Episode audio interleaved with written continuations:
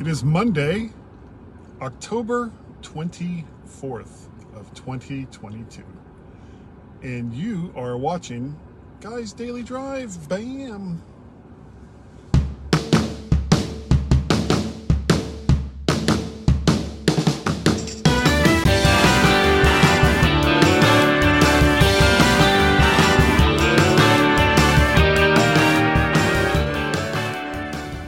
And welcome everyone to Guys Daily Drive, the podcast that lets you in on the secrets of my drive to work. It's pretty exciting. Yeah, that's like what everybody wants to hear about, except I never talk about the drive to work um, other than to say, what's that person going to do? Those kinds of things but it was a um, it was an interesting weekend, and as I said, this will be the last time I speak about the Mutter Museum. I noticed that uh, on the last couple guys' daily drives, I obviously had lost track of what it was I was talking about because I kind of went over the same thing on uh, the last two, which is disappointing. I like to you know mix it up a little bit give you guys something fresh to talk about. But it's right now, the weekend is fresh on my mind. So, we got up early on Saturday, and of all the people that showed up, we had the farthest to go. So we had to leave. We had to leave the earliest. Coming from, you know, Washington D.C., it was roughly two and a half three hours to get there. And by the time we got on the road proper, after filling the car up with gas and all that other happy stuff, it was like 8:30, quarter to nine, and uh, was pretty uneventful driving up. Traffic was very light, which is always good. The weather was somewhat cooperative. It was kind of glary. The sun, I mean, the sun was up, but it kept glaring into the car in such a way that uh, Tracy had to keep moving the, the um, I don't even know what you call that thing. Uh, it's the little flappy thing in front of each person up against them. I, there's a name for it, and I'm just blanking on what it is. But she had to keep moving that and sliding it around to try to block out the sun so she wouldn't get it right, like directly into her eyes. Well, we got we got to Philadelphia and we were there by 11, which was a lot earlier than everybody else was planning on being there, and we were the first ones there. So after we had parked the car, and we were all parking in the same spot, which was helpful as it turned out, because we had a box of Halloween stuff that we somehow ended up with that belonged to Tracy's friend's parents and I don't even remember how we ended up with it, but it had been it had been in our our storage basement, you know, whatever, for many many years. And uh, Tracy's friend, uh, Nita, Nita is her name, wanted to give it to her daughter. So we were, you know, we took it up with us to Philadelphia so that we could hand it off to them, who then hand it off to her daughter, who was also there with her with her boyfriend, we'll, we'll get to that. So we walked from where we had parked, which, as it turns out, was like right outside the Mutter Museum, though you still had to go around the block to get there. And there's a big farmer's market in a square. I want to say Kensington Square. I don't think that's quite right. But it was in this huge square.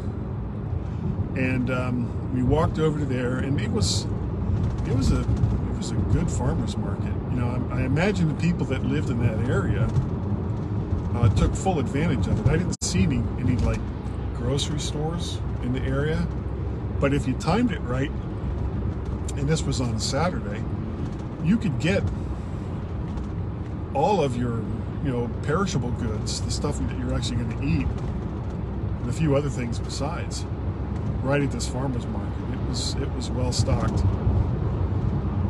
And we kind of bounced around there for a while.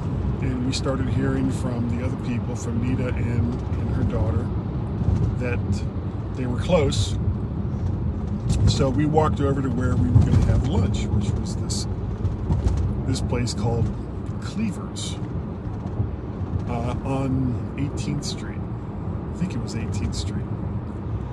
And uh, we went upstairs. I got something to drink, went upstairs and we waited for everybody to show up.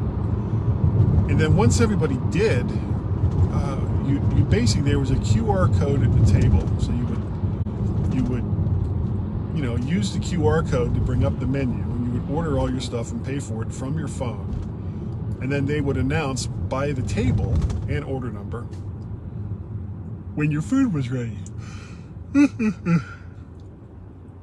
so by the time everybody got there, we ordered all the food and both both Tracy and I were kind of hankering for cheesesteaks. I mean, you're in Philadelphia. What what's the like the one of the big things that it's famous for as far as food goes, and that's cheesesteaks.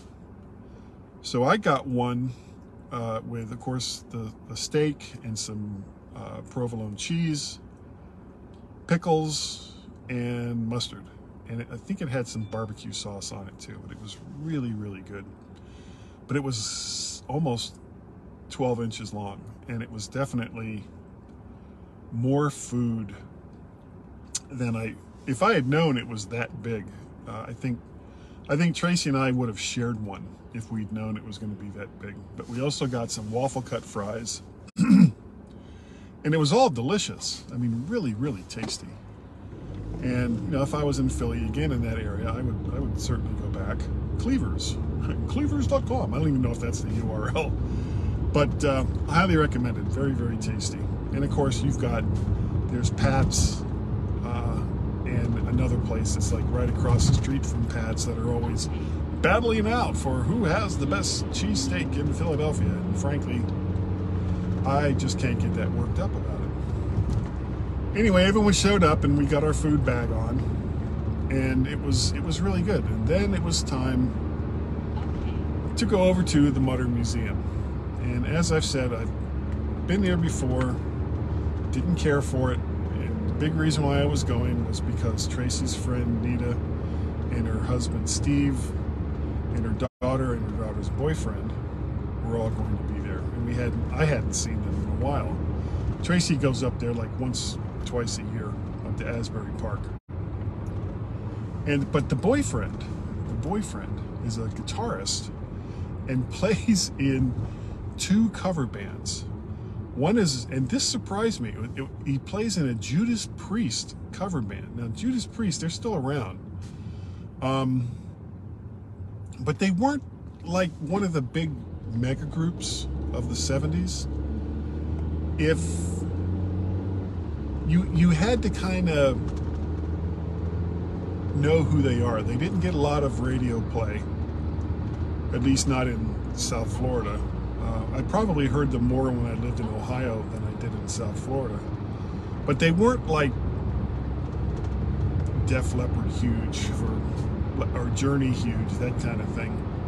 So the fact that he was in a cover band that played uh, Judas Priest songs surprised me, and I pleasantly surprised. I, you know, I like Judas Priest. And then he, he plays in another cover band that does um, oh, I just had it in my head. I think Megadeth. They had their their mascot is Eddie.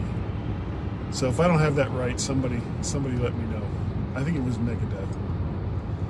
And um, it just seemed like these were like two very very different styles of heavy metal music. You know, you got the one with the the guys rah rah rah rah rah. You know, Megadeth with that kind of screaming um, low rumbling screaming type of songs and quite frankly it was that was never really my my cup of tea i never particularly cared for it uh, you know not to say that it's not good music for people that like that kind of stuff it just wasn't what i like to hear and judas priest very very surprising but he was a real nice guy and uh, we got along fine not like that matters you know like like he has to make sure you know, the wedding is going to be off. Not that, not that they're going to get married, but the wedding is going to be off if he's not friends with his future mother-in-law's childhood friend's husband.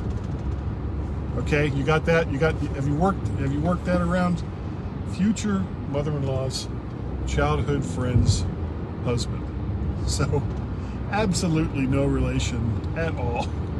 But uh, yeah, it was fun. It was that was that part of it anyway was fun. So we, we get over to the Mutter Museum, and we were prepaid. We had a time that we were supposed to be there, like between 1.30 and two o'clock. So, you know, as I said, they they do a lot to make sure that there's some kind of social distancing, that the place isn't like packed all the time.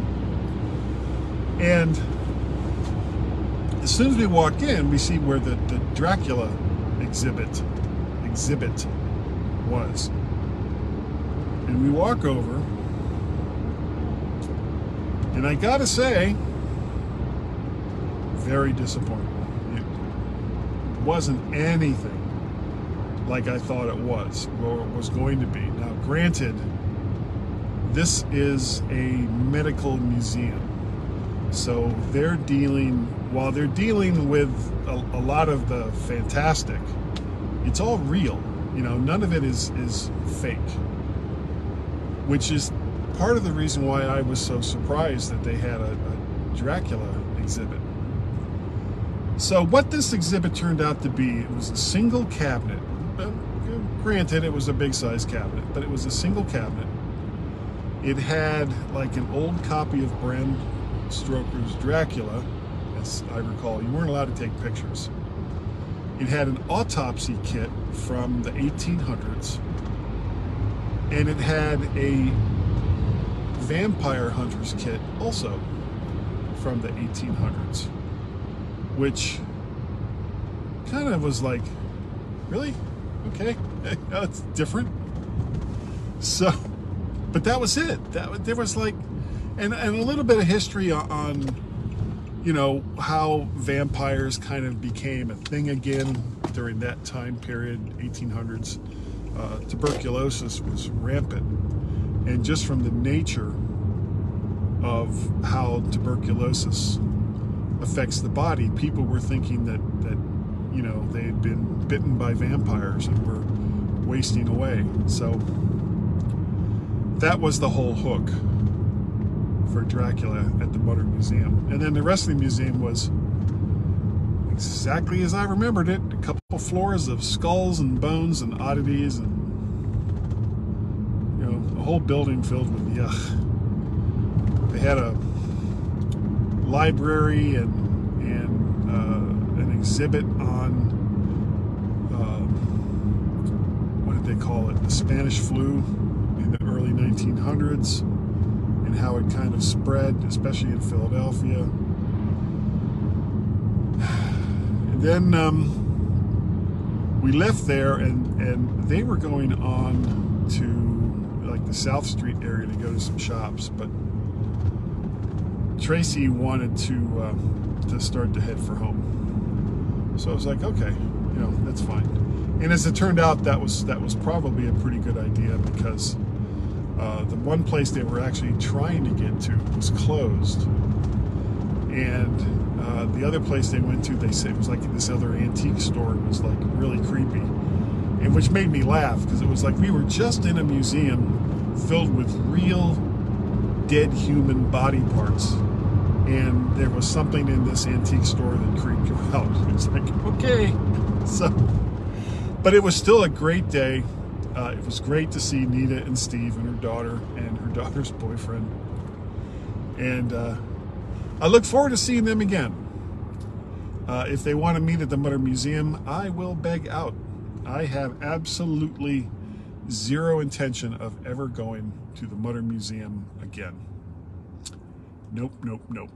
So that is going to do it for today. Thank you all so very, very much for joining me on Guy's Daily Drive. I appreciate the fact that you've taken the time to listen and or watch. Uh, if you want to get a hold of me, email addresses are guy at mymac.com or podcast at vertshark.com. I'm on the Twitters. I am vertshark or Mac Parrot over there on the Twitters. You can also find me Tuesday nights, Chuck Joiners, Mac Voices. I do the mymac.com podcast with Gaz. We just released a new episode. And there'll be videos coming from that pretty soon. I started working on that this morning. If you'd like to support the things that I do, you can go to patreon.com forward slash MacParrot. You can go to ko-fi.com, ko-fi.com forward slash MacParrot. Or you can pay a pal at paypal.me forward slash MacParrot. Yep. Uh, this, I think that's going to be it. There's probably other stuff I'm forgetting, but um, I have to stop and get some gas. Anyway, I hope you all have a wonderful, wonderful day, and I will see all of you next time right here on Guy's Daily Drive. Bye bye.